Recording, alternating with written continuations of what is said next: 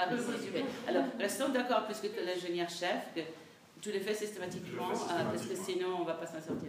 Donc, je résume en disant que donc j'ai proposé un itinéraire théorique à partir de euh, mon, mon, affiliation disciplinaire à la philosophie euh, pour mettre un petit peu à feu la question de la construction du sujet humain, de l'humanisme et de l'anti-humanisme, d'une certaine tradition de pensée féministe. Je parlais de mon euh, inscription dans cette histoire en tant qu'étudiante euh, formée en France dans les années 70, euh, même si j'habitais en Australie et je venais d'ailleurs.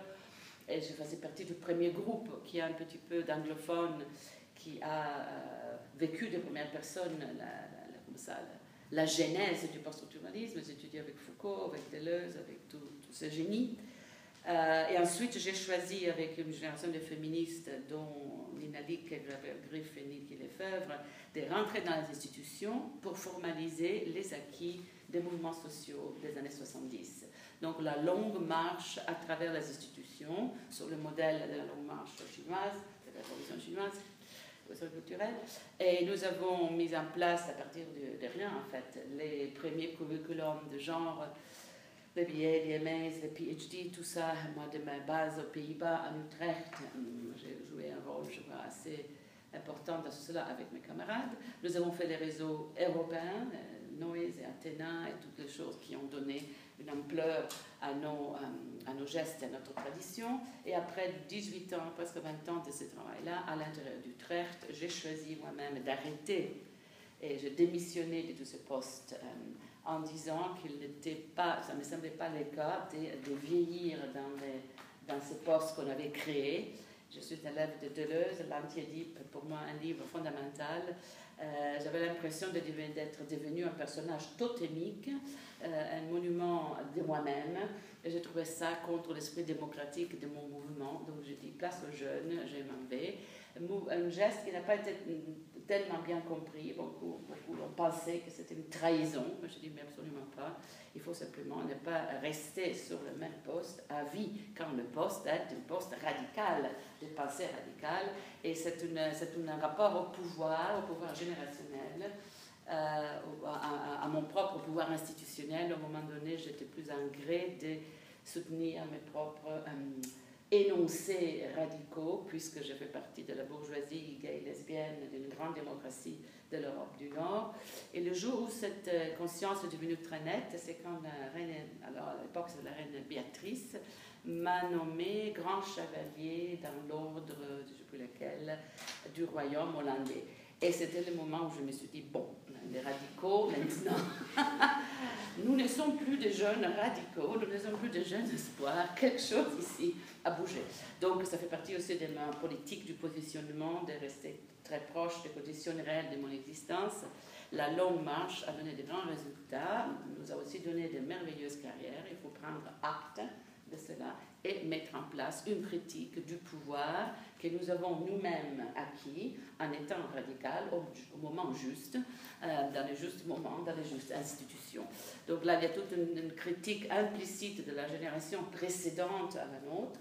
Moi, j'ai travaillé très très longtemps avec Lucie Rigueret, avec Françoise Collin. J'ai écrit un long article sur Françoise Collin dans Science il y a deux ans, parce que j'avais peur que personne ne se souvienne d'elle dans le monde anglophone.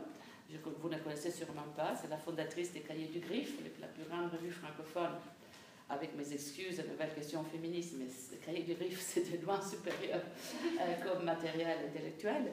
Cahiers du Griffe, fantastique, vous le trouvez en ligne, mais euh, ça sortait de Bruxelles avec une euh, liaison, un lien fragile à Paris, j'avais peur que ça soit un candidat pour l'oubli. Donc vous pouvez lire ça dans Science en 2013, euh, mon texte François Collin qui décrit très bien cette époque.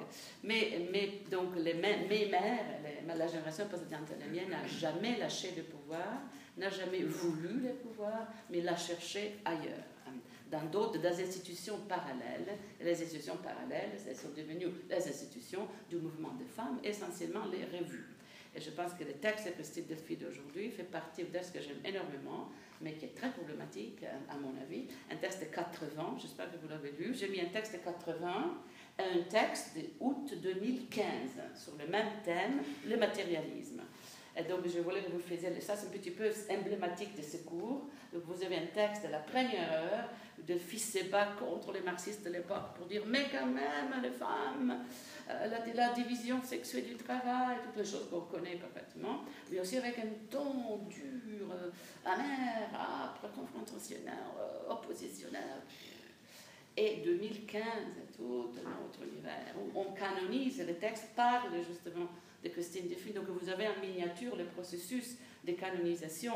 Ce texte magnifique qui est le Oxford Handbook de Feminist Theory qui est sorti là, je vous le conseille sûrement pour la bibliothèque, Célène, vous le commandez immédiatement. C'est un objet, un instrument de travail magnifique. Il faudrait le traduire en français, entre autres, mais il est déjà disponible en e-book. Donc, vous pouvez... donc là, c'est tout l'itinéraire. Euh, tu les trouves dans. C'est pas, euh, Oxford Handbook? Ah oui, parce que vous n'avez pas le programme. Le Oxford Handbook of Feminist Theory. Et, et, si vous avez les programmes, vous les trouvez, je vous les conseille. Euh, donc là, le résumé devient notre parcours, mais je vais revenir. Euh, donc c'est aussi une façon de démarquer d'une génération qui n'a pas choisi les institutions formelles, les institutions patriarcales, les institutions euh, existantes, à créer des institutions parallèles qui ont donné une recherche, mais aussi une énorme question, un énorme problème de quoi faire de toutes ces mini-institutions parallèles. Antoinette Fouque, édition des femmes, ce serait absolument pareil si vous connaissez la petite histoire du mouvement, surtout le mouvement francophone, là-dessous, une, une, histoire très compliquée. Donc là, rapport au pouvoir, euh, là, l'empreinte de Foucault essentielle, la double face du pouvoir, négatif, potestas, pouvoir, positive, euh, potentia, puissance. Et j'ai trouvé hier euh, dans le campus une image que je te donnerai, que je voudrais mettre sur le Moodle, qui est le, un cerveau, un cerveau, elle dit savoir, puissance, vous. C'est tout Ça, c'est de l'UNIL, c'est une image de votre université, et je pense que vous, pourriez écrire presque la, une, thèse là-dessus. Tu le passes, c'est vraiment l'intelligence profonde du capitalisme cognitif, euh, savoir et puissance, et le cerveau. C'est tout un programme en fait. Il est devant la, ferme de Dorigny. Moi, je lui dire, il est peut-être ailleurs sur votre campus. Je vous conseille de vous, ou bien de faire une petite intervention à la main ou de d'écrire là-dessus, c'est fantastique. Les gens qui vous dirigent sont vraiment intelligents, ils savent vraiment de quoi, on parle. Euh, donc, euh, donc j'ai pris mes, mes, responsabilités générationnelles et j'ai aussi euh, construit une place générationnelle pour vous. ne pas vous connaissant personnellement, je peux théoriser, puis après on mettra ça en place ensemble, en marquant des points de différences historiques fondamentaux. Les premiers, vous êtes la première ou deuxième génération de chercheuses, chercheuses après la froide et venir après la guerre froide, ça signifie avoir une vision du monde et de, de, la, disponibilité euh, des frontières, euh, du passage de la mobilité tout à fait différent du nôtre. Notre monde était relativement petit.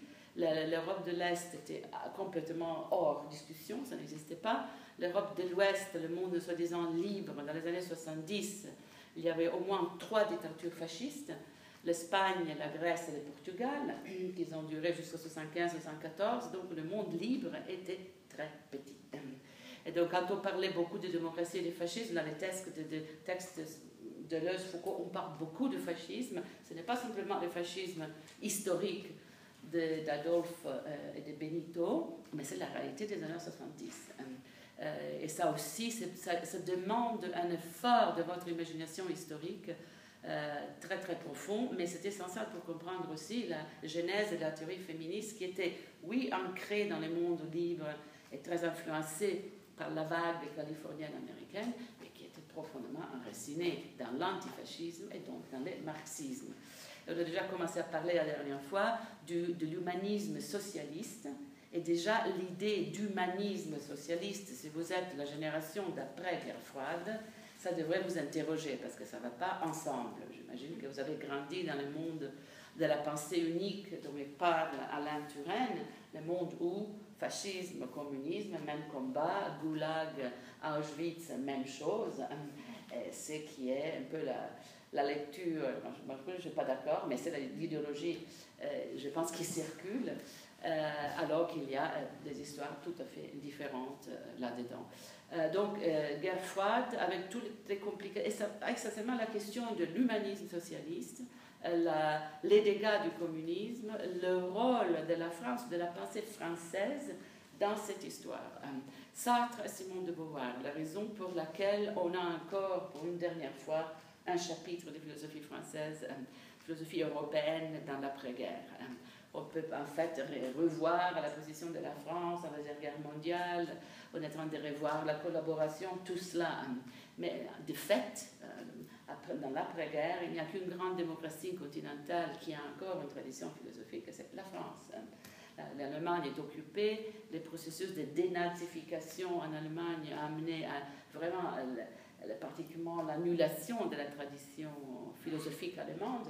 L'école de Francfort reste à New York, Habermas est un moyen pour introduire la philosophie morale euh, américaine en sauce un petit peu continentale en Europe et la, philosophie allemande, bastion donc des sciences sociales américaines, fera guerre à Foucault et à la philosophie française. Assisté à des débats aux études, la, deuxième, la troisième guerre mondiale, avec l'histoire, devinez un peu, de l'humanisme et des Lumières au centre du débat. Le débat Habermas-Foucault sur qu'est-ce que c'est que les Lumières et quel est l'avenir de l'humanisme européen, avec Foucault, Mots et les choses, 1966, qui déclare que l'humanisme est mort, l'homme est mort, il faut réinventer les paramètres de base pour une une perception, une théorie européenne de qu'est-ce que c'est que l'être humain après l'échec historique du projet, du programme des Lumières. Post-naturalisme, en fait, c'est un post-lumière, c'est un post-rationalisme, et c'est sûrement un post-kantianisme, ce qui déclenche une grande guerre conceptuelle très forte et très intéressante. Les Américains interviennent là-dedans, ils tombent amoureux d'une partie de la philosophie française, essentiellement de, Derrida et la déconstruction. Lacan et Derrida deviennent de super vedettes dans les grandes écoles américaines, Yale, Harvard, Stanford, aujourd'hui même, ça continue, Irvine. Derrida a de, grands postes à Yale, Harvard, à Irvine, il a enseigné à Irvine pour les dernières 20 années de sa vie, donc une énorme irrigation de la pensée française en Amérique, aux USA. Alors qu'en France, c'est complètement annulé après la victoire de Mitterrand, années 80, et ça disparaît dans des institutions, et la France se réorganise sur un modèle rationaliste, Cavaillès, euh, etc.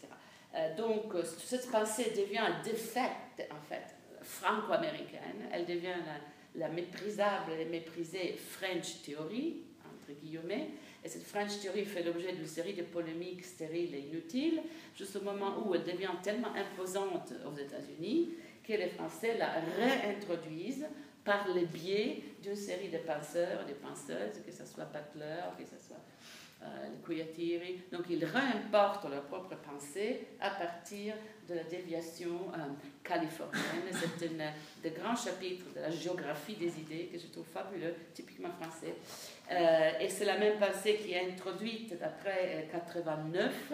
C'est la même théorie, la même théorie franco-américaine sont réintroduites en Europe de l'Est à travers le processus de déstalinisation qui réorganise les universités de l'Europe de l'Est après 1989. Il y a une série d'articles là-dessus sur les traductions qui ont été imposées, sur les épurations de professeurs, sur la réorganisation des universités. Monsieur Soros, le millionnaire, milliardaire, construit une série d'universités lui-même, dont la plus célèbre maintenant et la plus durable est celle de Budapest, Central European University, qui a un des plus gros programmes de genre en Europe de l'Est, financé par un énorme trust fund qui est ici en Suisse, on m'a dit, euh, millionnaire, milliardaire en fait.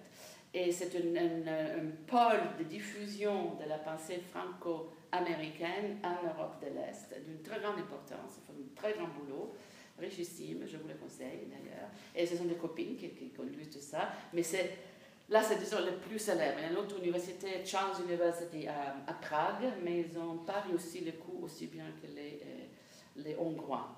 Je n'ai pas entendu beaucoup de voix s'élever de la Central European University par rapport à la question des réfugiés. intéressant.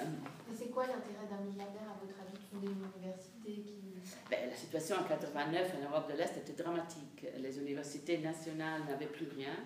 Euh, tous les départements de sociologie essentiellement et de langue nationale, euh, imagine Slovaquie, Roumanie, Bulgarie, ils étaient de, membres du Parti communiste, ils étaient envoyés.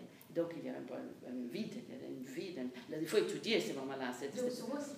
Et donc sont, ils ont réintroduit une avalanche de, pensées, de penseurs, de penseurs, ils ont ramené des immigrés hongrois et surtout ils ont construit des universités nouvelles. Hein. C'est plus simple.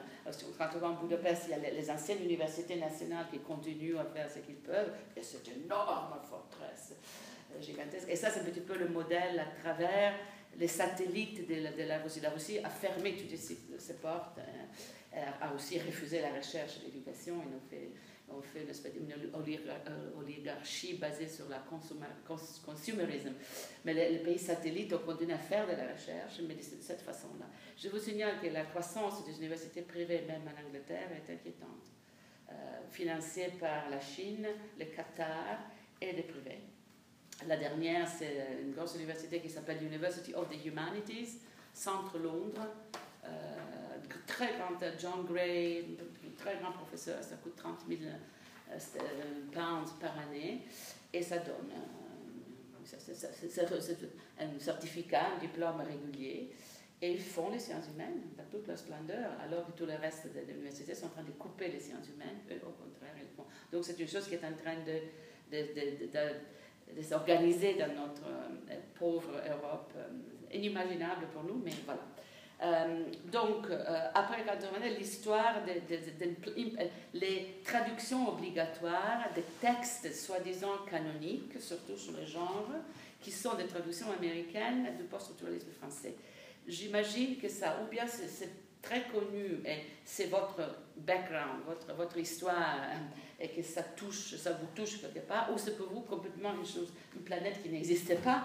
Mais euh, quand vous lirez les Oxford Handbook de Feminist Theory, là, ce sont des jeunes euh, penseurs, penseuses du gender qui ont grandi dans cette constellation. Je pense que dans la pensée du gender américain, anglophone, ceci est l'axe dominant. Cette réimplantation de la pensée française reconstruite sur la sur la base des réalités américaines, ensuite qui revient et devient mondialisé.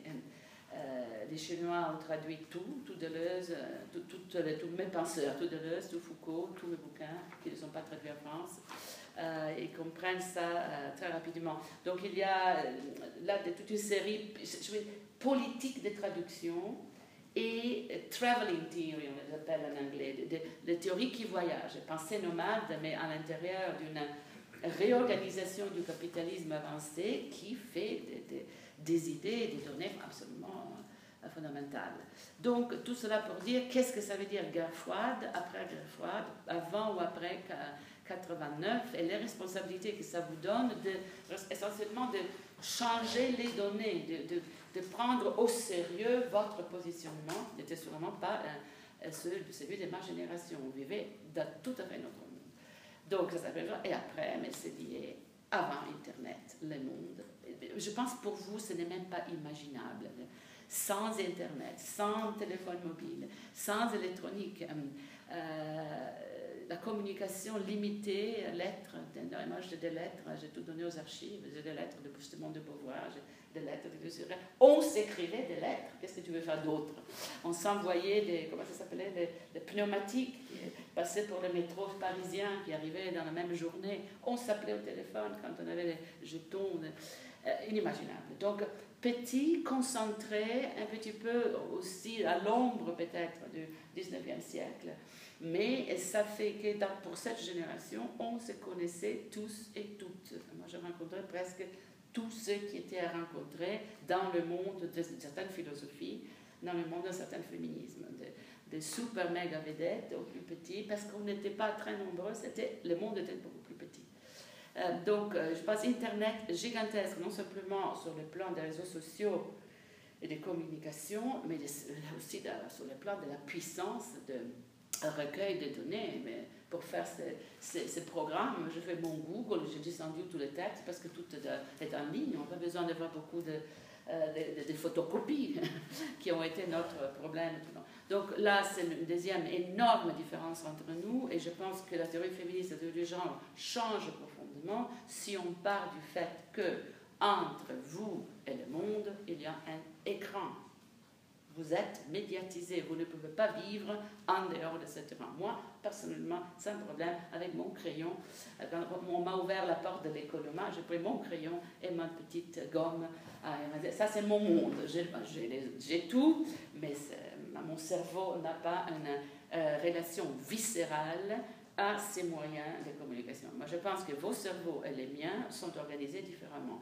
Et les cerveaux de vos enfants le seront davantage. Lisons là-dessus Michel Serres, Petite Poussette, une fois pour toutes. Euh, c'est un très grand livre sur ce qui est l'effet de la médiation, euh, sur comment nos têtes sont euh, organisées. Et donc, moi, je ne sais pas qu'est-ce que c'est que d'avoir des profs féministes. Je n'ai jamais suivi des cours de féminisme, je les ai créés du début à la fin. Et donc, je n'ai pas imaginé non plus qu'est-ce que c'est que d'être un étudiant d'un cours féministe. Donc, moi, je vais jouer ces jeux de différence d'une manière très nette, car je pense que c'est très important pour votre euh, itinéraire de recherche et pour votre sens de votre positionnement. La place, la célèbre place d'énonciation, sans laquelle vous ne pourrez pas devenir ni, docteur, ni professionniste, ni auteur. Euh, donc, les cours jouaient sur euh, ces registres et je mélangerai beaucoup des narratives euh, personnelles presque au texte. Et l'itinéraire est fait pour euh, euh, approfondir, pour élargir cette intuition sur généalogie, contre-généalogie et itinéraire des pensées. Donc voilà, on a commencé humain, humanisme, humanisme socialiste. Donc je vous invite vous savez, la, boisson de la pensée critique, est gin tonic, je suis désolée, ce n'est pas du même français, donc gin tonic à, 11 heures du, à partir de 11h du matin, et gin tonic et réfléchir. un humanisme socialiste, où est-ce que j'en suis En quoi est diffère-t-il de l'humanisme des Nations Unies en quoi, en quoi diffère-t-il de ce qu'on raconte aussi sur euh, le communisme et ses horreurs euh, est-ce qu'on a étudié effectivement euh, l'ensemble de la vision de ce qui a été l'expérimentation, euh, les moments soviétiques, et surtout Simone de Beauvoir, Simone de Beauvoir, Simone de Beauvoir. Je pense que c'est la figure de tête. Sans Simone de Beauvoir, il n'y a pas de deuxième vague féministe américaine. C'est à Simone de Beauvoir que Kate Millett, Shulamit Firestone, T. Grace Atkins sont les trois têtes pensante de la, première heure de la deuxième vague. C'est à Simone de Beauvoir qu'elle dédie leur bouquin. C'est à Simone, pour Simone, pour Simone de Beauvoir who endured. Simone de Beauvoir qui donne une phénoménologie du vécu corporel, sexué, féminin, phénoménologie à l'intérieur d'une vision marxiste hegelienne du progrès euh, politique, de l'émancipation je vous ai demandé de lire le chapitre sur la femme indépendante, qui est un manifeste du, féminisme, du féminisme socialiste. Et je vais conseiller aussi d'aller euh, lire les textes des égalités de chances euh, de votre université. Il doit être sur le site de l'université. Aussi, il y a un programme d'égalité des chances, surtout dans, dans la science prendre aussi celui de l'Union européenne, la Commission européenne, et lisez-les à côté du, la, du chapitre de Simone de Pouvoir. C'est un cas où vraiment un bouquin a changé le monde. C'est presque mot par mot la, vision d'une femme indépendante qui, a donc, qui nécessite des structures sociales pour soutenir le processus d'émancipation. Donc la question de des crèches et de la garde d'enfants, la question des femmes et sciences, la question des carrières et des mobilités, la question de la responsabilité des hommes, etc. etc. De Beauvoir, très méconnue, je crois, très, très mal étudiée, très mise à côté, euh, et aussi une grande industrie éditoriale. Je, pas, je parlais la dernière fois, on l'a vu nue, c'était des photos de Simone de Beauvoir nue. Euh, ça, c'est l'intérêt tout à fait polémique et ridicule de la chose. Et, et je soulignais aussi, j'espère que vous avez vu quelque chose, de cet espoir extraordinaire, cette, cette confiance extraordinaire dans les programmes socialistes la révolution socialiste, un monde socialiste, pas le communisme soviétique, le monde socialiste, euh, d'égalité, fraternité, euh, liberté fondamentale. Donc, euh, il y a d'une part chez Beauvoir toute la, toute la phénoménologie existentialiste, son génie à elle. Il y a la phénoménologie noire de Fanon, de l'école de la négritude qui est fondamentale euh, Fanon, un personnage clé qui meurt trop jeune, étudiant de Aimé Césaire et de toute l'école Guadeloupe antillaise francophone, qui n'a pas été suffisamment étudié dans la pensée postcoloniale, car la pensée postcoloniale est identifiée à la langue anglaise, alors qu'il y a toute une tradition francophone qui a été absolument mise à côté. Édouard Glissant, poétique de la relation, sur le nomadisme, la créolisation des langues extraordinaire, aussi étudiant de cette, de cette même école. Donc il y a toute la, toute la pensée postcoloniale francophone qui n'est jamais considérée comme pensée postcoloniale, parce que les postcoloniaux, naturellement, c'est Gayatri Spivak et euh, les anglophones. Pourquoi? Euh, Parce que Fanon apparaît à la page, à la page 10 du XIIe siècle. C'est une, expérience fondamentale pour Simone de Beauvoir, car il y a la question de la double conscience. Je suis opprimée en tant que noir, oppresseur en tant qu'homme, et entre les deux, euh, mon existence euh, vacille. Donc, euh, cette idée de, multiples sources d'oppression, et surtout, dans le cas de Fanon, un, humanisme profond. La chose essentielle dans cette discussion par rapport à la thématique du cours, c'est que la pensée postcoloniale demeure profondément humaniste, est tout à fait critique de l'humanisme occidental. L'humanisme occidental qui est juste un prétexte pour la colonisation et l'impérialisme, critique, disons, l'instance européenne euh, de, l'humanisme, me dit, mais, mais il y a d'autres traditions humanistes, il y a, d'autres façons d'être humaniste, par exemple, euh, l'humanisme euh, africain, l'humanisme bouddhiste, l'humanisme d'autres sources. L'humanisme aussi des opprimés qui, pour être libres, ne peuvent pas se permettre de répéter la même violence qu'ils ont subie. Nelson Mandela a écrit sur ce, truc de, pages merveilleuses dans son autobiographie. Il n'a pas eu le prix Nobel pour la paix pour rien. C'est la transcendance de l'oppression de la part des opprimés, la responsabilité morale des opprimés de ne pas répéter la même violence qu'ils ont subie. Et ça, c'est beaucoup plus net dans le colonialisme que dans la pensée féministe, qui a eu ce moment de rage et même de violence nette.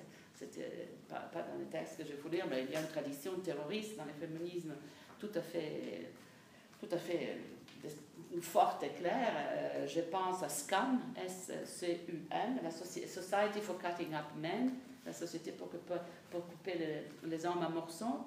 Je pense à Amazon Odyssey euh, de Tigris Actis, qui est un texte de bataille, c'est un manuel d'attaque. Il y a vraiment les, les, cartes pour comment attaquer, comment faire la lutte, la guérilla urbaine contre la police. Tigris, professeur de philosophie à Columbia, une grande amie de Simone de Beauvoir, elle était, présente au funérailles, à l'enterrement euh, de Beauvoir. Ce sont des textes qu'aujourd'hui, moi, je ne peux pas enseigner, car je ne veux pas euh, que la police rentre dans ma classe en disant que ce sont des textes, des, sont des incitations nettes à la violence. Euh, ça existe aussi dans la théorie féministe, ça a été mis à côté après, et on a parlé de ça aussi dans la première séance, après l'explosion de la violence terroriste en Europe dans les années 70. Alors je dis que vous êtes la première génération de, après la guerre froide, je vous signale que le terrorisme euh, européen des années 70 n'a pas été suffisamment étudié, en partie car on n'avait pas euh, l'accès aux archives. J'ai cité le cas d'une étudiante, Katharina Karcher, euh, allemande qui a étudié chez nous à Utrecht, qui a fait son, master avec nous sur les femmes terroristes chez Bader-Meinhof, en utilisant les archives de la Stasi de Berlin-Est. Magnifique thèse. Les, Anglais ont entendu parler d'elle, ils ont la récupérée, elle a fait son doctorat à Warwick, en amplifiant toute cette recherche, en faisant une étude détaillée des, stratégies existentielles, politiques, euh, épistémiques des femmes terroristes. Euh, et maintenant à un postdoc à Cambridge pour, créer une équipe de recherche pour étudier le, lien entre féminisme et terrorisme dans les pays européens des années 70, parce qu'on n'a pas étudié. On fait comme si tout cela n'avait jamais eu lieu, car c'est évidemment très difficile, c'est explosif. Euh, il y a encore dans mon pays, l'Italie, il y a encore des, jeunes de ma génération qui sont encore, sinon en prison, ils doivent rentrer en prison la, nuit. Ils ont passé leur vie à suivre les brigades rouges. Et ils ont fait 30-40 ans de prison. Euh, mais c'est une génération perdue dont on ne parle pas. Et l'autre raison pour laquelle on ne parle pas, c'est que c'est beaucoup plus simple de faire croire aux jeunes d'aujourd'hui que le terrorisme islamique beaucoup plus simple que d'étudier les années 70. Et en, tant que femme de, de, qui était la gauche, évidemment, je ne veux pas dire la gauche violente, même, la, droite, elle était aussi, c'était la guerre froide, donc gauche et droite avaient une, lourdeur conceptuelle et politique qui ont heureusement perdu depuis, mais là, il y a des sujets entiers de recherche qu'il faut, qu'il faut voir, qu'est-ce qui reste à voir. Euh, donc, il y a, ce, rapport à une, espèce de vision de l'histoire, une espèce d'espoir qui est porté par la révolution socialiste. Et pour Beauvoir, c'est très important. Euh, ça demeure. depuis Fanon et les autres, elle apprend l'importance de ne pas rendre, de, ne pas rendre les gestes de violence, de ne pas se venger euh, euh, auprès des, des, oppresseurs, que cela, ça répète le cycle infernal de la violence dialectique. Et donc il y a l'espoir qu'avec une révolution socialiste, on arrive à changer les systèmes de façon à ce que hommes et femmes, blancs et noirs, euh, chrétiens, athées, puissent ensemble construire un monde nouveau dans la vision comme ça optimiste et aussi très euh, pacifiste euh, de l'humanisme marxiste. Je pense que c'est essentiel pour vous de le mettre à feu, car ce n'est pas simple, ce n'est pas évident, c'est une espèce d'archéologie du pouvoir, mais c'est la ligne qu'aujourd'hui des pays comme l'Afrique du Sud euh, poursuivent directement. Nelson Mandela n'a jamais, jamais démenti son communisme jusqu'à la fin, était juste communiste. mais avec une vision humaniste et non pas léniniste, euh, de qu'est-ce que c'est que le communisme. Donc là, c'est très, il y a du boulot à faire pour mettre à feu, pour comprendre pourquoi des gens de l'intelligence de pouvoir ont donc son existentialisme, toute la pensée postcoloniale euh, euh, française, francophone, les rationalismes de Poulain de la Barre, autre généalogie fondamentale pour ce monde de pouvoir. Poulain de la Barre, 1630 quelques, l'élève, un des élèves bien aimés de René Descartes, l'autre de la reine Christine de Suède. Euh, traité euh, pour l'égalité euh, entre les hommes et les femmes. C'est un des premiers traités, je pense que c'est bien avant John Stuart Mill, un traité purement cartésien qui défend l'universalité de la raison. Tout le monde a, la raison est vraiment innée, c'est la structure innée de l'être humain. Tout le monde a le pouvoir de la raison, même les femmes. René Descartes, qui s'est trompé presque sur tout. Euh, mais sur ce truc-là, il nous a donné, alors que Spinoza avait tout bien compris, mais était misogyne extraordinaire, il n'a pas prononcé cette phrase. Mais Descartes ouvre absolument la possibilité à l'éducation des femmes. Il commence par les reines, les impératrices, etc. Mais ça descendra. Pour l'un de la barbe, il faut, on peut les éduquer, ils ont, elles ont l'intelligence. Il faut le lire, c'est un très grand traité, c'est l'un des premiers fondamentale pour ce monde de Beauvoir. Elle reprend presque toute sa vision pédagogique, sa vision de l'éducation de Poulain de la Barre. Mais c'est un rationaliste, un cartésien. Alors on a la phénoménologie, l'existentialisme, la phénoménologie, la phénoménologie noire. On a les rationalismes progressistes de Descartes et on a les socialismes. Vous comprenez que c'est un sacré mélange. Et c'est une sacrée grande tête qui arrive à tenir toutes ces choses-là ensemble pour fabriquer un, processus, un projet de libération qui a eu un impact énorme sur la deuxième vague, mais aussi sur les institutions. L'idée d'une femme émancipée, l'émancipation est un projet social, Il faut qu'on y travaille ensemble. Ça ne va pas venir de soi et ça ne va pas venir simplement d'une révolution féministe. La révolution féministe pourrait éventuellement le déclencher. Simone de Beauvoir, jamais autodéfinie féministe. Elle a écrit son bouquin des années 40 en Europe pendant la guerre en utilisant ce qu'elle a trouvé dans les bibliothèques, pas grand-chose. Un imaginaire sur les femmes tout à fait romantique, tout à fait fumeux, euh, inutile. Euh, quand le, bouquin est sorti, il a eu une réception assez mitigée. André Malraux se sentait tout à fait offensé. Elle a insulté le mal français, les célèbres, célèbre phrase, pas grand-chose. Le bouquin éclate quand il tombe dans les mains des féministes françaises, anglophones, en traduction anglaise.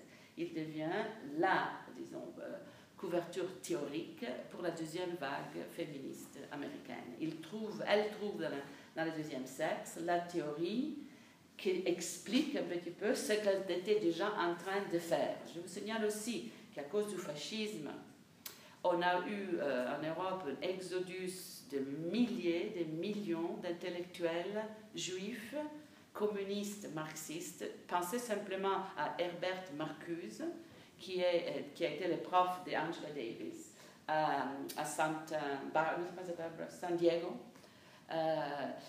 et que donc, dans les années 50, au début des années 60, l'Amérique a chez elle ce qui était l'avant-garde révolutionnaire européenne d'avant le fascisme. 50 000 à l'époque où Adorno et Horkheimer étaient à Los Angeles, il y avait 50 000 intellos juifs allemands en Californie. Anna Arendt et son équipe sur New York réinventent l'école de Francfort qui s'appellera la New, The New School of Social Research, encore fonctionnante aujourd'hui. Simon Critchley, Sheila Benabib, grande école, beaucoup d'argent, beaucoup de bourses et il reste là-dedans. Donc il y a un contexte très particulier dans l'après-guerre californien qui est complètement lié à l'exodus, euh, au fascisme et aux vicissitudes de l'Europe. C'est un moment très particulier. McCarthy arrive, il aura la chasse aux sorcières, mais il y a de bonnes raisons pour le faire parce que l'avant-garde berlinoise et la Hollywood Hollywood a été inventé. C'était les, studios cinématographiques berlinois qui Marlene Dietrich, la bagarre entre Marlene Dietrich et la grande fasciste euh, Leni Riefenstahl, la cinématographe de, de Hitler. Lisez cette bagarre, l'antifasciste Dietrich, euh, qui aurait pu être l'étoile euh, du cinéma nazi, Hélène Riefenstahl, qui est l'étoile du cinéma nazi, une bagarre extraordinaire. Et Dietrich, avec toute son équipe, fonde euh, la Hollywood. Nous aimons, en France, on parle toujours du, film noir de ces années-là, d'Hitchcock, parce que essentiellement c'est un cinéma européen transporté en Californie. Donc contextualiser, contextualiser, contextualiser. Deuxième Guerre mondiale, guerre froide, ça a un impact immédiat sur euh, euh, la vie intellectuelle. Donc, ce monde de pouvoir trouve en Californie un contexte idéal. Les gens comprennent immédiatement de quoi il s'agit.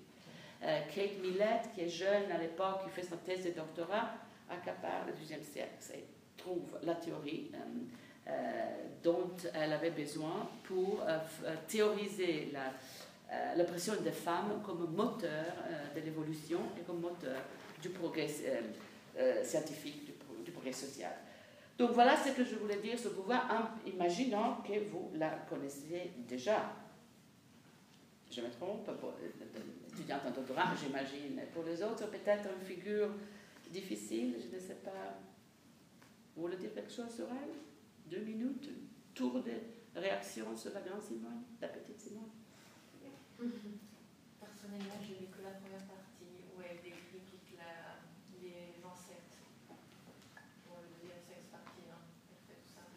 j'avoue, après avoir laissé tomber. Avoir lu que là, vers la fin, et ce qu'elle disait un peu sur la maternité, c'était ça qui m'intéresse pour mon thème, mais j'ai rapidement pas compris. Oui. J'ai pas eu un cursus en tout genre, ni de philosophie, j'ai plutôt sociologue, donc euh, au bout d'un moment j'étais perdue. Et c'est vrai qu'elle fait partie d'une génération qui écrivait tout le temps, et un petit peu trop, et ils n'avaient pas d'éditeur qui coupait les textes ça va venir, mais moi aujourd'hui on ne fait pas beaucoup d'éditions dans les maisons d'édition françaises. Euh, l'autre génération, moi je l'appelle une grande graphomane, c'est quelqu'un qui, qui, avait besoin d'écrire pour vivre. Elle a écrit des romans, des traités philosophiques, les journaux, les pièces, les lettres. Euh, Sylvie, euh, Sylvie Lebon est en train de sortir maintenant les, lettres d'amour que Simone de Beauvoir a écrit à ses multiples hommes. Elles sont magnifiques d'ailleurs. Lisez la correspondance avec Nelson Algren, son amant américain, c'est extraordinaire. Donc elle passait sa vie à écrire. L'autre était comme ça, euh, euh, Virginia Woolf, elles sont des graphomanes. Elles sont, pas, elles sont des écrivaines, car elles sont graphomanes. Si elles n'écrivent pas, elles, vont en dépression. Dans le cas de, Virginia Woolf, en dépression dure. Euh, donc, je pense qu'il y a cette, cette, cette, corpus un petit peu prolixe. Moi, je vous conseillerais, dans, l'état des connaissances des débats aujourd'hui, absolument le programme du deuxième siècle. Ce dernier chapitre qui est comment est-ce qu'on va libérer la femme? Parce que là, c'est les projets. Euh, moi, je trouve aussi intéressant aujourd'hui, c'est les non-dits sous son homosexualité, sous son rapport à ce qui est devenu sa fille, parce qu'on ne peut pas marier une femme à l'époque, donc on l'a adoptée et Sylvie Lebon, la fille adoptive qui est en fait la femme, qui s'occupe de tout, euh, elle est l'exécutrice euh, testamentaire de tous ces textes. Euh, et là, il y, a, une logistique à l'intérieur de la transmission des idées là-dedans que je trouve fascinante. L'équivalent, c'est Daniel Delfer et exécuteur testamentaire et mari de Michel Foucault, qui exerce une influence extraordinaire sur les archives, qui ne veut pas sortir les bouquins, les deux prochains euh, volumes de l'histoire de la sexualité dont on sait pertinemment qu'ils sont presque prêts. Euh, et donc une grande bagarre pour faire sortir qui contrôle, on revient là sur la question des institutions. Si, elle avait, si ces gens-là avaient donné les archives à une bibliothèque, bibliothèque nationale, prendre les archives, on aurait pu aller les consulter.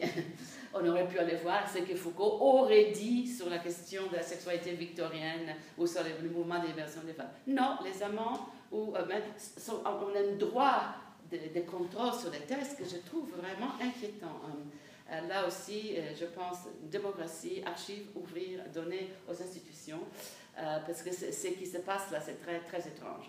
Donc, la sexualité de Beauvoir, évidemment, il y a énormément de, de pornographiques là-dessus, mais ses lettres sont extraordinaires. Son rapport à Sartre, c'est qu'il est. Sa théorie de l'amour est très intéressante. On parlait ça, l'invité, cette petite pièce qu'elle a écrite, l'éternel triangle, lui, elle, elle, chose qui faisait partie de la pratique quotidienne euh, des arts à Beauvoir, bah, lui, elle, elle, et la, vision de l'amour comme sadisme, masochisme ou indifférence. C'est moi qui séduis, c'est toi euh, qui accepte la séduction, ou on fait rien du tout. Donc une vision hegelienne de l'amour comme lutte des consciences, lutte. Euh, c'est vraiment la séduction comme mise à mort de l'autre. Et c'est l'idée du désir comme manque, c'est Lacan qui va le formaliser, mais si on désire ce qu'on n'a pas, et l'autre sexe, c'est ce qui nous manque par excellence.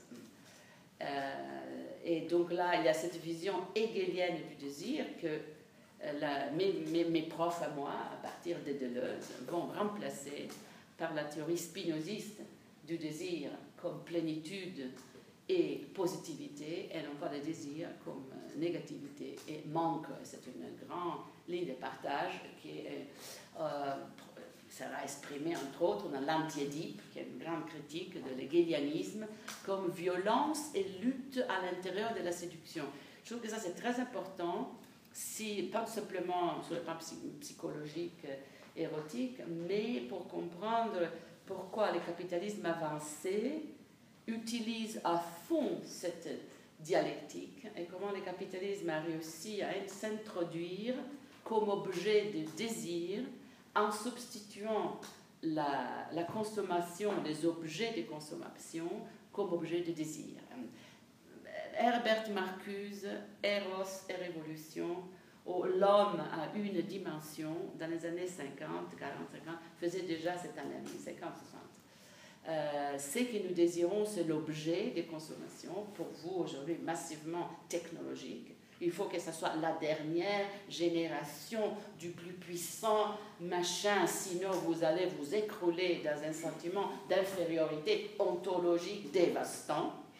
Et le capitalisme avancé est tellement malin qu'il sauve exactement qu'il y a ici une dépendance profonde qui a à voir avec un sentiment d'identité. Donc, acheter la marchandise juste, ce n'est même pas un choix, c'est une histoire, c'est un choix de vie. Est-ce qu'on choisit de respirer? Est-ce qu'on choisit la marque de propre ordinateur? Non, c'est une forme d'appartenance viscérale.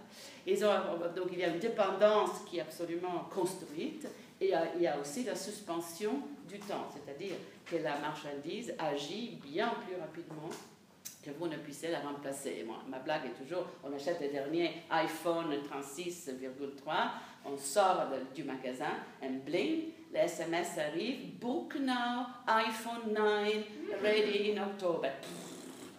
Donc, il n'y a jamais... ça, c'est l'idée du fétichisme de la commodification. Euh, l'impact, euh, l'effet que cela a, c'est de suspendre le présent. Vous ne coïncidez jamais, on ne coïncide jamais avec le moment actuel. Il y a aussi toujours une espèce de renvoi à plus tard. Pour un instant peut-être, vous avez dans vos mains l'objet, vous l'avez, mais trois secondes après, c'est déjà trop tard. Donc de la suspension du temps, qui est une forme d'aliénation, c'est-à-dire de non-coïncidence, un manque de synchronicité entre soi et le monde. Et ça, c'est le génie du capitalisme d'avoir compris ça. Ça commence avec les chaussures de Madame Marcos, toujours une petite paire de chaussures rouges euh, qui nous attendent. Euh, ça continue avec Sex and the City et tous les, les programmes des années 70 euh, avec le sexe comme objet de consommation, la mode, toutes les marques les marques, le branding, comme on dit en anglais, les marques. Ce n'est pas, il ne faut pas que ce soit simplement euh, une paire de chaussures, il faut que ce soit une Nike ou Adidas, non, Puma, Nike. Euh, logo, logo, logo. Naomi Klein, si vous vous souvenez bien, no logo.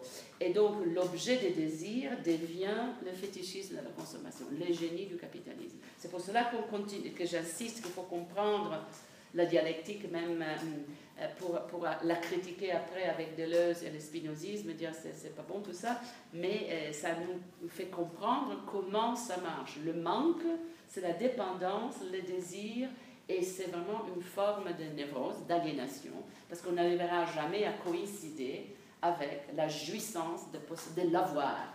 Je l'ai.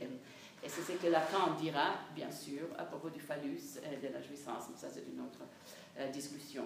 Euh, donc, cette question de, de, comprendre l'importance de, la dialectique, c'est bon de pouvoir faire cela par rapport à la théorie de l'amour, du désir, qui est profondément négatif. Je trouve que ce désir négatif est très important politiquement. Moi, je dirais même que toute l'intervention de Deleuze et Guattari part de cette intuition, qu'il faut partir de cette vision négative du désir et de comment le capitalisme a introduit l'objet de consommation, le fétichisme de l'objet comme objet du désir. Et à ce moment-là, la boucle est bouclée et nous sommes dans un mécanisme de capture qui se répète et nous ne faisons que euh, comme ça, faire de la cyclette dans un pot de yaourt. Et comme sortir de cela, évidemment, euh, euh, très, très compliqué. Il faut ajouter, par honnêteté intellectuelle, que ni Deleuze ni Guattari ne parlent directement de l'objet intelligent, de le smart object. Ils ne parlent pas de technologie. Les objets de consommation sont les objets de consommation normaux, hein, la mode, les, voitures, pour ma génération, les voitures hein, fondamentales, un status symbole fondamental. Vous les voyez aussi dans les films de Godard, la belle bagnole, la Citroën DS. Pour vous, la médiation introduit un autre niveau de complexité. Comment penser l'objet comme objet de désir quand un objet intelligent, un objet technologique, qui vous met en contact, en relation avec le reste du monde. Donc là, c'est à partir de Guattari. Guattari était celui qui avait un sens du média, parce qu'il travaillait dans les radios libres, qui ont été les, grands-pères d'Internet dans le monde français et italien. Donc Guattari avait bien perçu la question médiatique, mais comment penser l'objet de consommation fétichiste quand il est, lui, smart et auto-organisant et technologique? Là, c'est un sacré boulot. Et je pense que là, c'est les New Media Theory qui font ça très bien. Moi, j'aimerais bien voir, de voix féministes et anti, antiracistes là-dedans.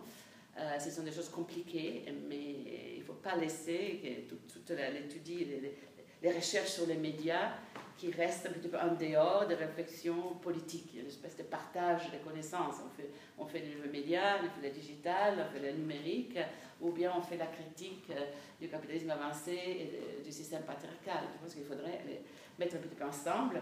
Euh, et partir, si au départ, entre vous et le monde, il y a la médiation, bien qu'est-ce que ça signifie donc en fonction de cette théorie du désir comme manque et théorie du de la consommation fétichiste. Ça nous, ça nous met dans un sacré euh, nœud de questions. Euh, donc moi, je dirais euh, Beauvoir comme cela, et je, je l'imagine toujours, ces gens-là, qu'est-ce qu'ils auront fait avec Internet Ce serait ôté de blogueurs, pas possible, parce qu'ils écrivaient tous les jours. Dans, euh, dans le, ils ont, Sartre a fondé Libération, c'était le, père fondateur du journal Libération. Moi, je, me souviens qu'ils étaient dans les rues, ils vendaient Libé dans les rues, Sartre et Beauvoir comme ça. J'achète Libé du Sartre, bonjour, monsieur inimaginable. Et les, temps modernes, qui était la, revue qu'ils ont euh, édité ensemble, et Beauvoir a une section féministe du temps moderne qui s'appelait, euh, qui s'appelait le sexisme ordinaire. C'était la partie féministe du, du, temps moderne. Ils l'ont rédigé jusqu'à la fin de leur vie. Donc je, les imagine comme blogueurs euh, absolument inouïs. Et je pense à un projet intéressant, ça serait de mettre leurs textes en blog, de les transformer en blogueurs. Euh, c'est-à-dire de, faire une transposition de cette culture dans le monde d'aujourd'hui en sélectionnant. Ils ont écrit chaque jour dans les journaux sur chaque événement à partir de l'Algérie. La préface de Sartre au bouquin de Fanon est magnifique. Hein. Quand il dit l'humanisme survivra, mais en dehors de l'Europe, il aura le visage noir, jaune des autres. Préface magnifique. Je pense qu'il faut mettre en réseau ces choses-là. Ce serait, à mon avis, une forme de de, militantisme, d'activisme digital que de prendre ces anciens textes pré-Internet et les mettre dans le monde aujourd'hui. Ça, vous devez le faire vous. Moi, je n'ai aucune idée. J'ai mis tous mes trucs en Internet.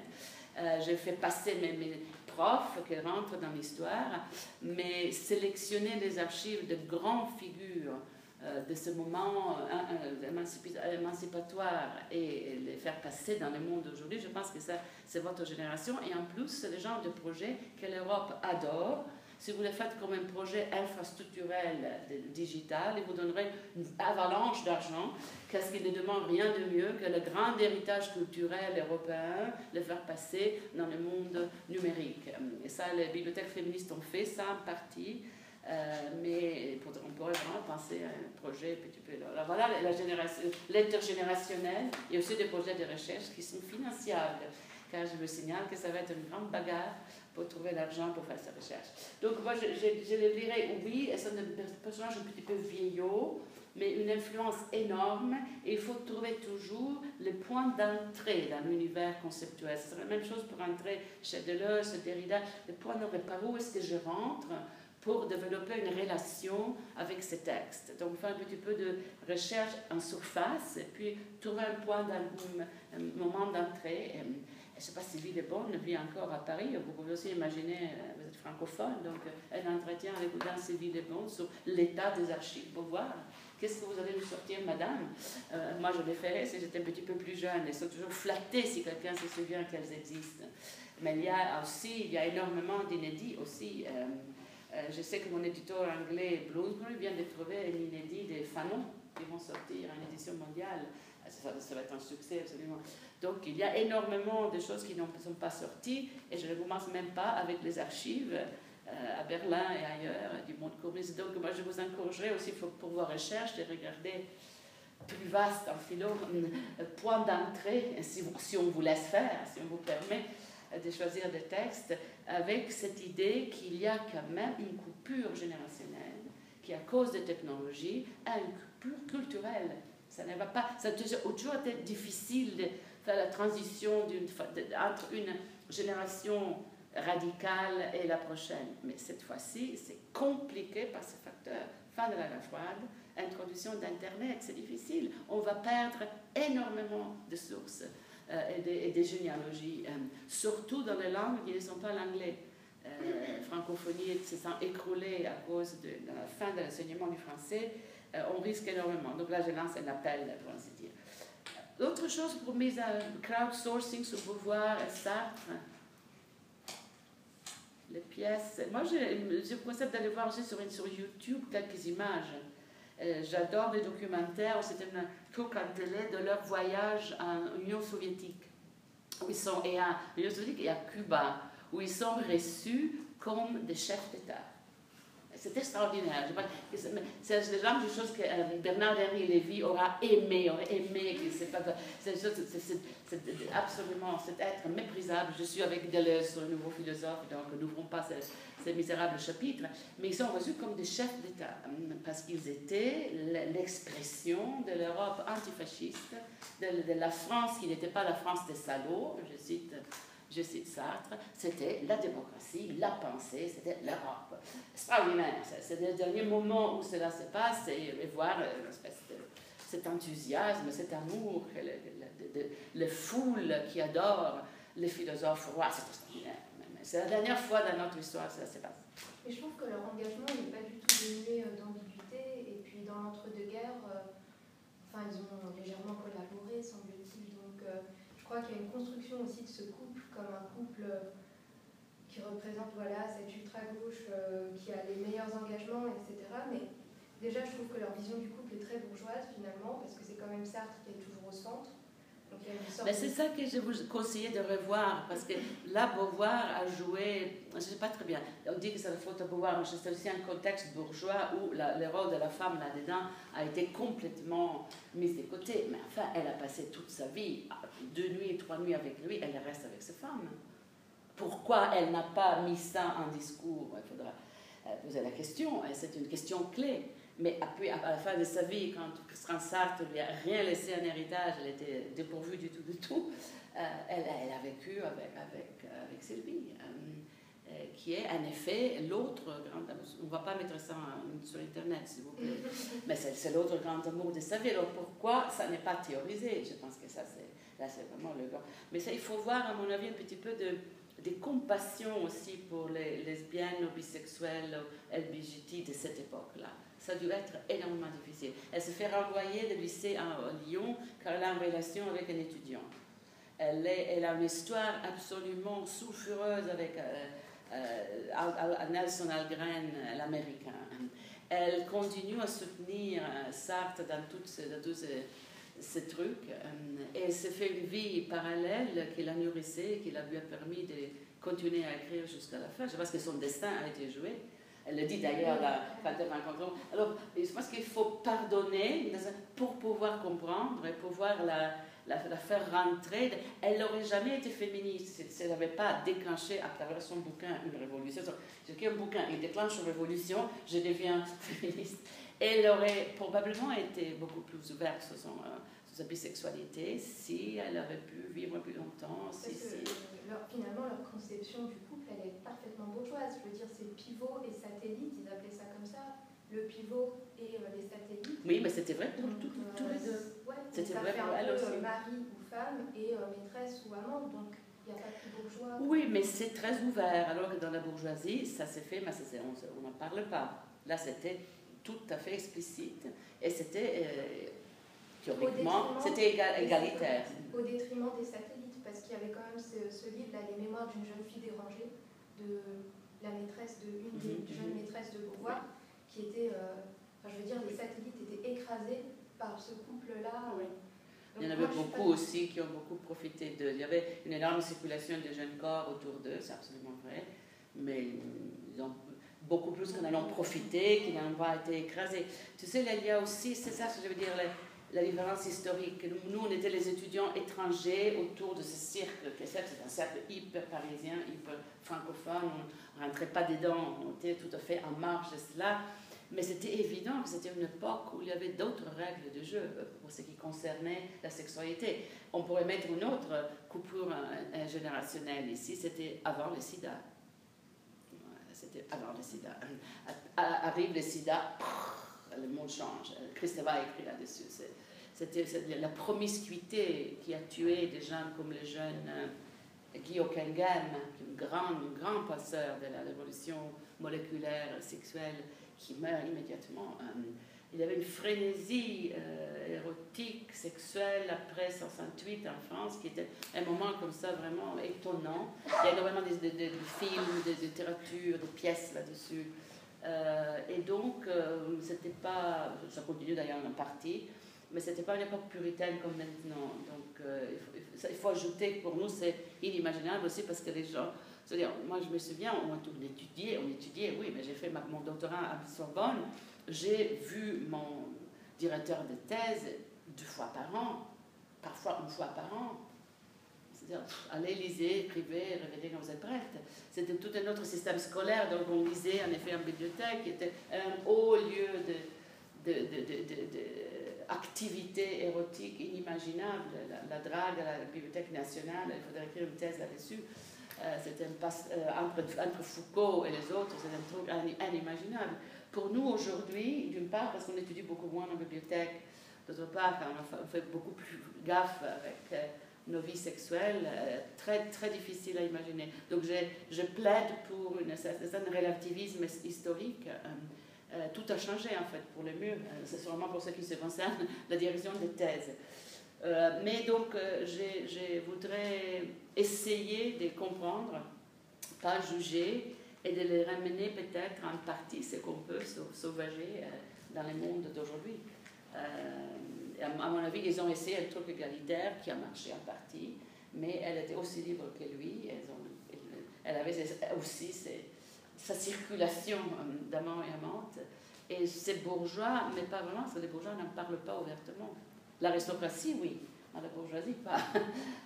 non, tu je vois très inquiète. Je vous vois très inquiète. Non, parce que je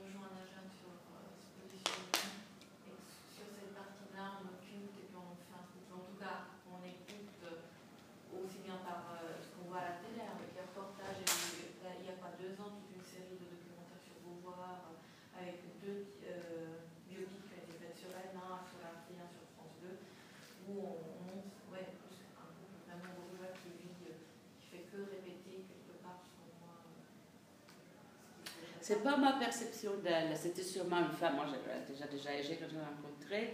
C'est une femme qui sort, qui sort de la bourgeoisie provinciale française avec une formation en philo, imaginons-nous euh, le poids, la lourdeur de tout cela, mais euh, très indépendante et, euh, et, très passionnée, mais incapable de, de le manifester ouvertement. C'est une question de personnalité aussi. donc, donc, ne permet pas aussi de faire ça, parce que c'est pas la boulangère Oui.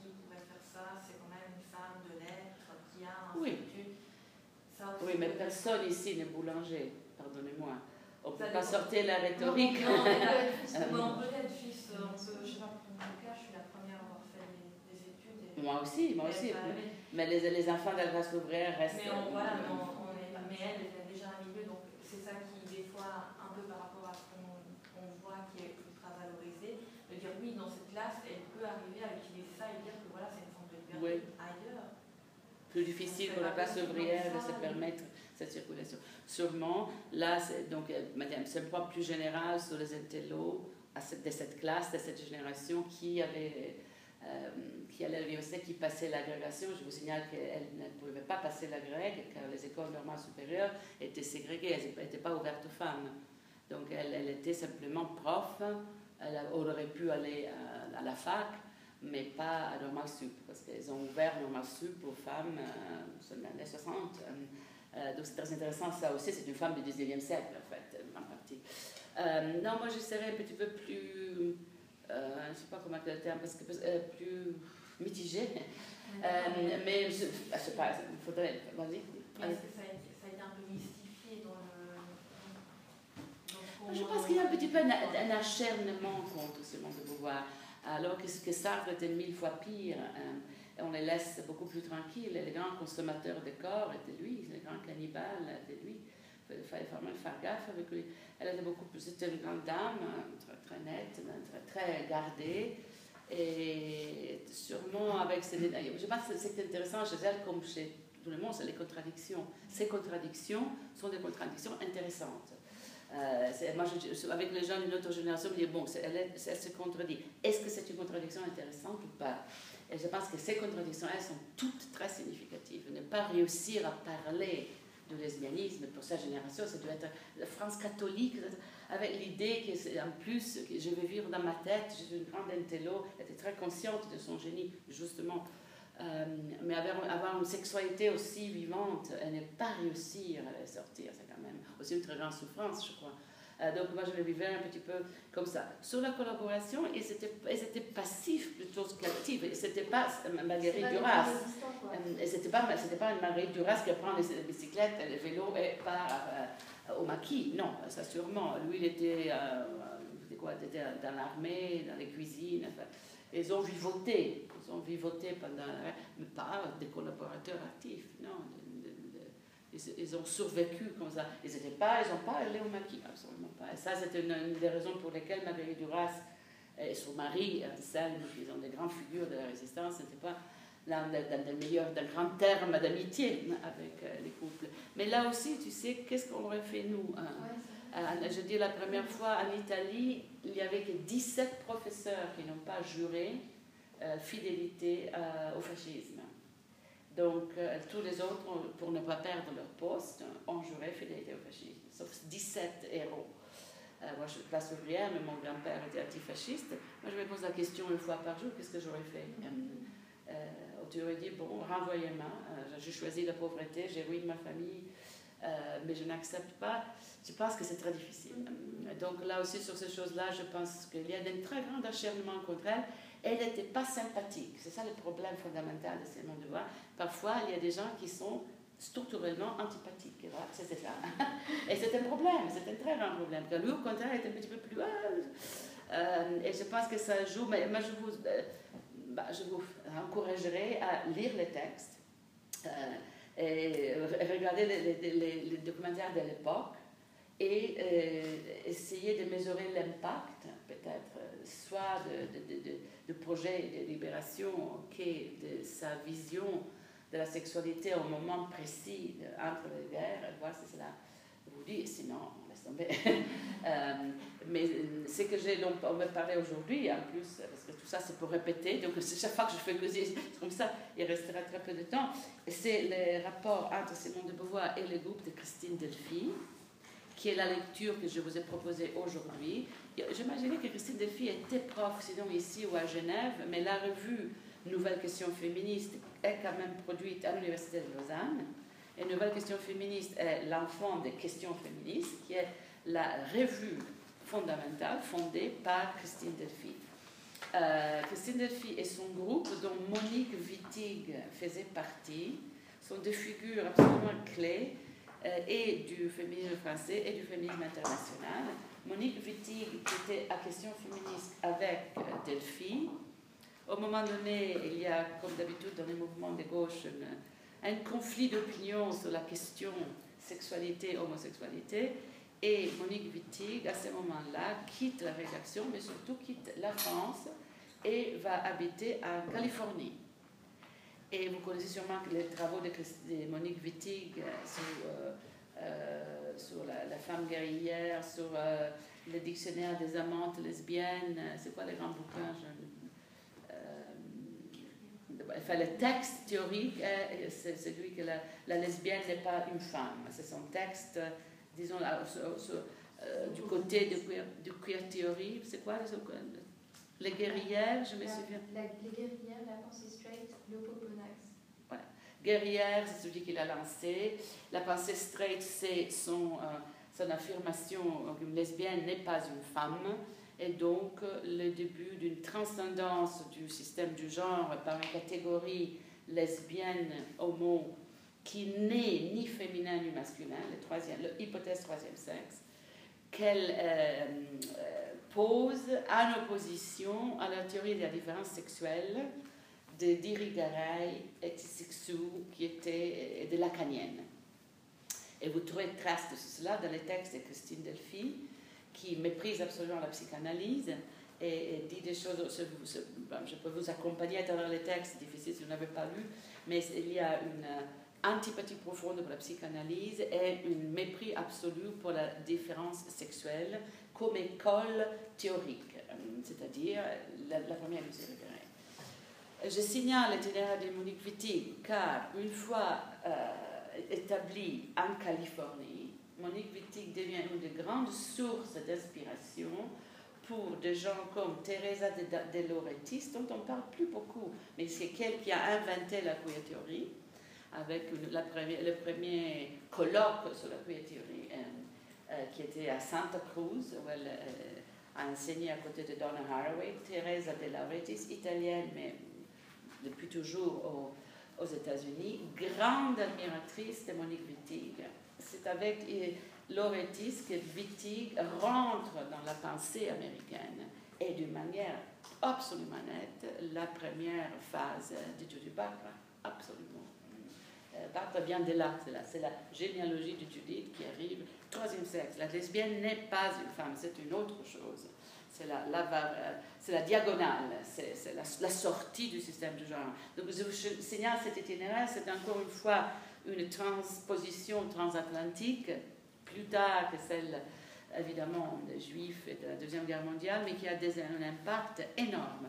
Elle est morte, c'est pas très longtemps, Monique Wittig, et de la ça fait un bouquin sur elle que personne n'a vu. On sait qu'il existe, mais oh, moi je parle monsieur à la voir.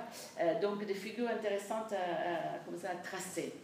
Revenons au texte de Wittig, donc 80, et je fais exprès de le choisir parce que écrit en anglais, mais sûrement vous pouvez tranquillement, pour tout ce que je vous donne, vous pouvez tranquillement aller lire les, originaux français, s'ils existent, Google sûrement. Euh, Feminist Review, qui est la, sœur jumelle des questions féministes. Alors, je vous signale un certain nombre de choses. D'abord, comme je dis, un texte sur le matérialisme féministe de 1980 et un texte sur les matérialismes pluriel féministe pluriel de 2015. Et, je voudrais vraiment que vous les lisiez les deux ensemble pour mesurer d'une part l'énorme distance, le progrès accompli, extraordinaire, et d'autre part pour étudier aussi un phénomène de canonisation, pour voir comment les auteurs de ces textes canonisent Christine Delphi, et quelle place elle occupe, une place extraordinairement importante, mais une place, c'est une, des, une, une des protagonistes, mais pas la seule, dans cette euh, généalogie du matérialisme féministe qui est un petit peu au centre de ces cours. Hein. Parce qu'avec l'anti-humanisme, le post-structuralisme, la question de la matière du matérialisme est centrale. Donc, première chose, pour approcher les textes, c'est une pédagogie faite de déplacements, donc nomades, on va d'un texte à l'autre, énorme distance dans l'espace et dans le temps, donc des trous à remplir, des points des, traits d'union à trouver, post-guerre froide, post-internet, toutes ces choses dont je vous parle. Et euh, la, première question que vous devez vous poser en tant que chercheur, où, où est-ce que j'en suis moi? Où est-ce que je me place pour aborder ce texte? La question de l'approche, qui est une question de méthode, mais pour moi une question de positionnement. D'où est-ce que je parle, comme on disait à l'époque? D'où est-ce que je parle? Euh, euh, Donc, en, génial, en historienne des idéologies féministes, en théoricienne, en quelqu'un qui, euh, qui, qui s'intéresse aux vicissitudes d'un texte. On écrit un texte, le deuxième sexe, le monde éclate. comme pédagogue, si je devais enseigner cela. Donc, évidemment, vous pouvez occuper deux ou trois places différentes, mais la linéarité du langage dans lequel vous serez obligé d'écrire vos travaux restreint aussi la complexité des plateaux. On peut penser les mille plateaux avec Deleuze, mais quand on écrit, euh, le phallologocentrisme nous pousse vers la linéarité. Donc là, il y a des équilibres à trouver. Et j'ai dit aussi la première fois que nous, on été formés à écrire d'une façon qui ne soit pas accessible on devait écrire d'une façon qui permette une résistance contre la lourdeur du phallologocentrisme. Moi, j'ai fait la thèse en Sorbonne, donc j'ai pu mitiger cela. Mais le néologisme était bienvenu, les tournures de phrases complexes étaient bienvenues, les, les parenthèses avec des traits d'union, les interventions dans le corps du signe étaient encouragées. Fini tout ça. 2015, il écrire de manière nette, Internet, tac, tout, on écrit tous de la même façon, c'est déplorable, c'est un CPC. On a un format avec les bullet points, du PowerPoint, bing, bing, bing. Vraiment, la formalisation, c'est une disciplinarisation de la pensée qui est étonnante.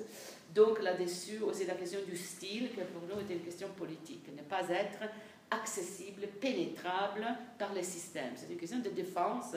Et c'est pour ça qu'on a écrit des textes impossibles, Garay, Derrida, Deleuze, mais ce sont des textes qui résistent aussi des habitudes de pensée de notre part. En tant que lecteur, contre un texte, mais qu'est-ce que vous fait penser, qu'est-ce qui vous donne la présomption de Prague Vous ouvrez un texte et le texte s'offre à vous dans toute sa transparence. Trop simple. Il faut des textes qui résistent, qui vous irritent, qui vous font réfléchir, qui arrêtent l'inertie des habitudes de pensée qui sont évidemment la fin de la pensée critique pour les gens comme Derrida et Deleuze. Donc c'est une intervention nette euh, là-dessus euh, qui, est, Christine d'ailleurs de texte parce qu'elle écrit tout à fait d'une autre façon. Euh, Delphi, donc, cette histoire du matérialisme, la, question de votre positionnement, le style comme forme d'intervention de résistance. Regardez le style de Delphi, j'étais déjà parmi les jeunes à l'époque, polémique, polémique, polémique, moi je dirais même méchant. Hein. Et ça, vous le trouvez dans tous les textes de l'époque, c'est la bagarre perpétuelle. Le texte commence avec une réponse à d'autres textes. Alors, vous savez, on est avant Internet, donc le texte s'enchaîne car tout le monde lisait les mêmes revues. On lisait Libé, étant moderne, critique, tout était là, facile. Tu lisais ça, tu étais au courant de tout. Combien de blogs est-ce que vous devez lire aujourd'hui pour être au courant? Je ne veux même pas savoir. Euh, donc, c'était, vous trouvez la même chose dans les interventions de Derrida. C'est toujours déjà en réponse. On est toujours déjà en relation. C'est très important. Parce que le monde est petit, et tout le monde se connaît, et les débats sont ce qu'ils sont. Euh, et donc, toute une série de, donc, lisez ça avec, un petit peu de distance, parce que c'est un petit peu ennuyeux. ça devient vraiment fondamental dès qu'elle commence à la, à la page 83 l'importance du marxisme. Alors là, je le fais vraiment exprès. Je dis, vous êtes après guerre froide, allez voir l'importance du marxisme dans ce texte. C'est la philosophie de référence.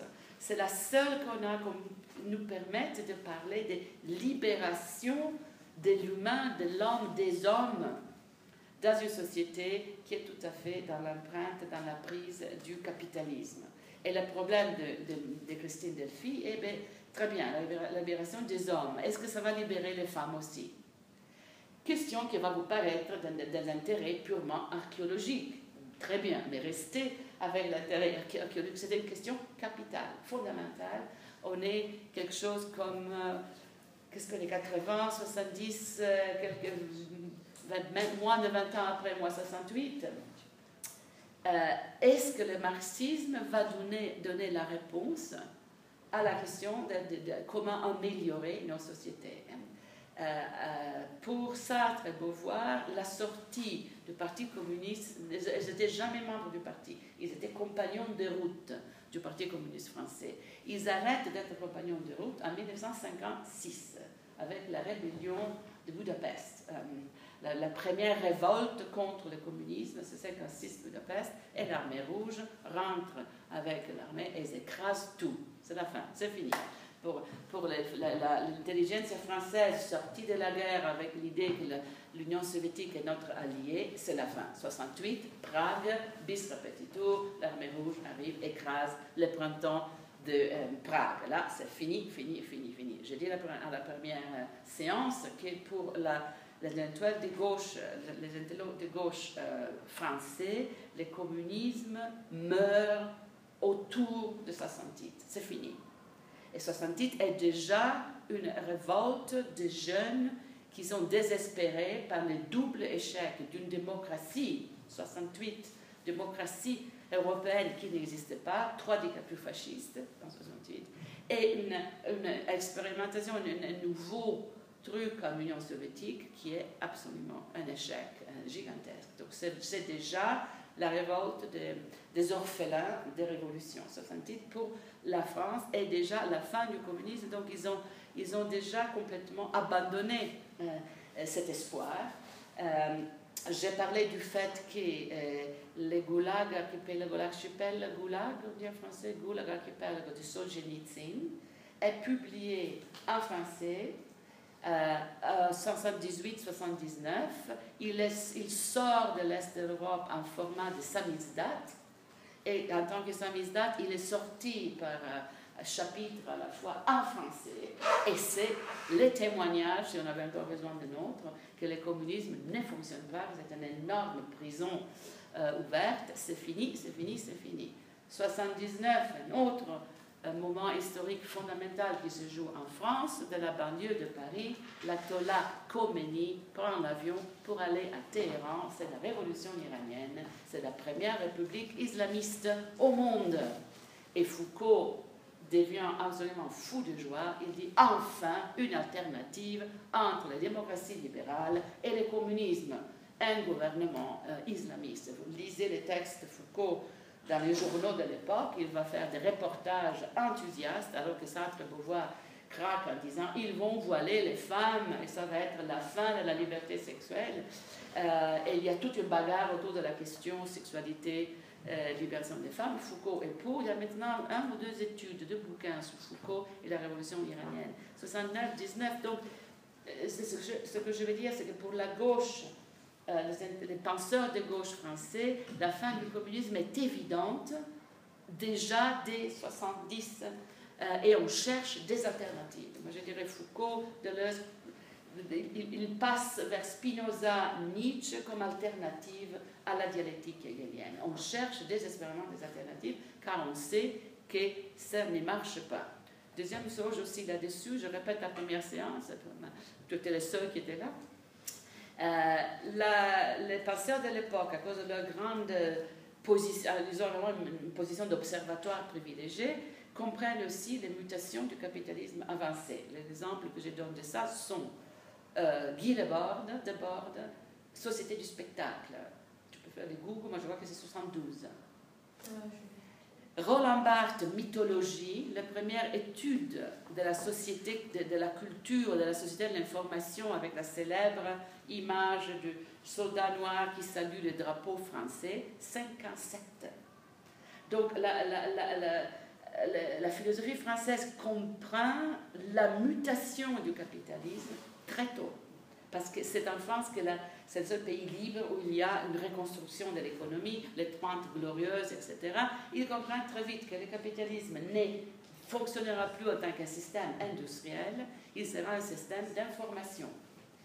Donc là aussi, mutation du capitalisme, mais qu'est-ce que ça veut dire si le capitalisme évolue? Ça veut dire que l'espoir communiste, qu'il y aura une rupture radicale, que le capitalisme va s'écrouler à cause de ces contradictions internes, que c'est un faux schéma. Le capitalisme ne se brise pas, le capitalisme s'adopte et s'adapte à différentes situations. Bagarre extrême euh, et bagarre très forte pour des gens comme Christine Delphi, qui par contre disent non, il faut revenir au marxisme, car le marxisme nous donne une théorie matérialiste dont on a besoin pour comprendre l'exploitation des femmes.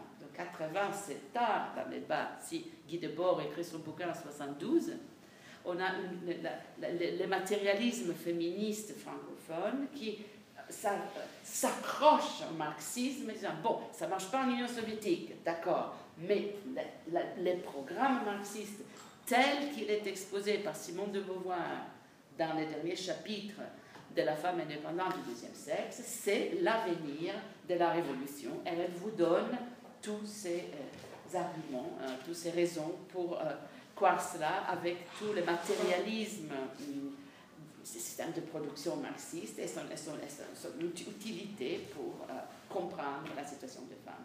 Donc je pense que c'est très important de les lire après avec la lecture qu'on en fait aujourd'hui pour comprendre la force et la faiblesse de cette, cette tradition-là, euh, qui s'accroche à quelque chose qui, demeure aussi dans le socialisme. Je vous répète qu'en Angleterre, le monsieur Corbeil, qui a été élu par le Parti travailleur, est un, trotskiste, donc il va, nous ressortir les relations de production exactement telles qu'elles Christine Delphi. Non pas, ce n'est pas fini cette vision, ça, ça je dirais que c'est la vision socialiste euh, dominante. Alors pour moi, la question c'est pourquoi cette, cette vision-là, à mon avis, ne marche pas. Pourquoi je suis avec les spinozistes et Deleuze, et ça va venir, pour dire ce n'est pas de ce matérialisme-là que nous avons besoin, il nous faut un matérialisme vitaliste, il nous faut Spinoza et Nietzsche, pas Marx, mais ou bien une combinaison de deux.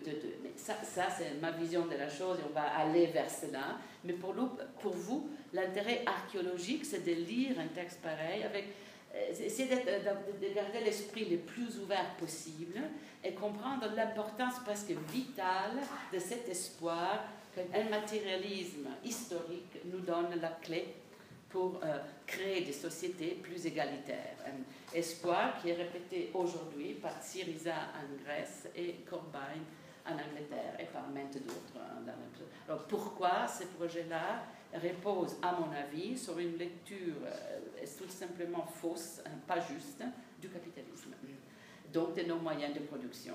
Je vous signale aussi qu'en 1972, Deleuze et Guattari publient l'Anti-Édipe, qui est toute une critique du lacanisme. Vous pouvez sauter cette partie-là parce que la psychanalyse ne, vous dit rien, mais euh, lisez les chapitres sur la financialisation de l'économie. Deleuze et Guattari parle du fait que le capitalisme est en train de se transformer dans une société qui ne produira rien, excepte des formes de crédit et d'une économie qui tourne en rond, et avec une autre façon de parler du crédit, c'est de parler des dettes. Donc c'est la création du citoyen endetté, et thèse aujourd'hui défendue par Lazzarato et toute l'école italienne, euh, qui euh, répète 30-40 ans après l'intuition absolument géniale euh, des non-marxistes. Mais pour comprendre ces gens-là, il faut comprendre les deux. Et au début, il y a les marxismes dont les textes de Delphi vous donnent un exemplaire, un modèle exemplaire. C'est pour ça, pour des raisons archéologiques et d'honnêteté intellectuelle, que je voulais vous les faire lire. Si vous n'avez pas envie, sautez directement au texte euh, de, 2015 qui vous donne toute la, vision d'ensemble euh, de comment les deux matérialismes, les vitalistes, euh, deleuzien, spinozistes et les marxistes, comment on, se sont développés dans le temps et j'ai aussi que c'est évidemment une américaine qui fait ça. Ouf, j'ai répété ça, maintenant j'ai fait une bonne synthèse. Qu'est-ce que tu penses de, de toi? Je ne peux pas faire ça chaque fois, donc la prochaine fois tu es le seul, on, remet ça et nous on fait autre chose. On, rejoue, parce qu'il y a une telle discontinuité. Donc mon espoir c'est de vous donner envie de lire ce texte euh, et d'une façon ou d'une autre pour que vous puissiez trouver votre route. Et voilà bonne chance. Je ne sais pas si je vais vous revoir, mais j'espère bien. Merci. à vous. Merci. Bon, on va faire, on fait une série, on va mettre un tête, vous connaissez des TED Talks, on va faire des TED Je te l'envoie, ouais. Ouais, comme ça, euh, j'ai demandé les accès, je ouais. sur Google. Ce sera plus simple.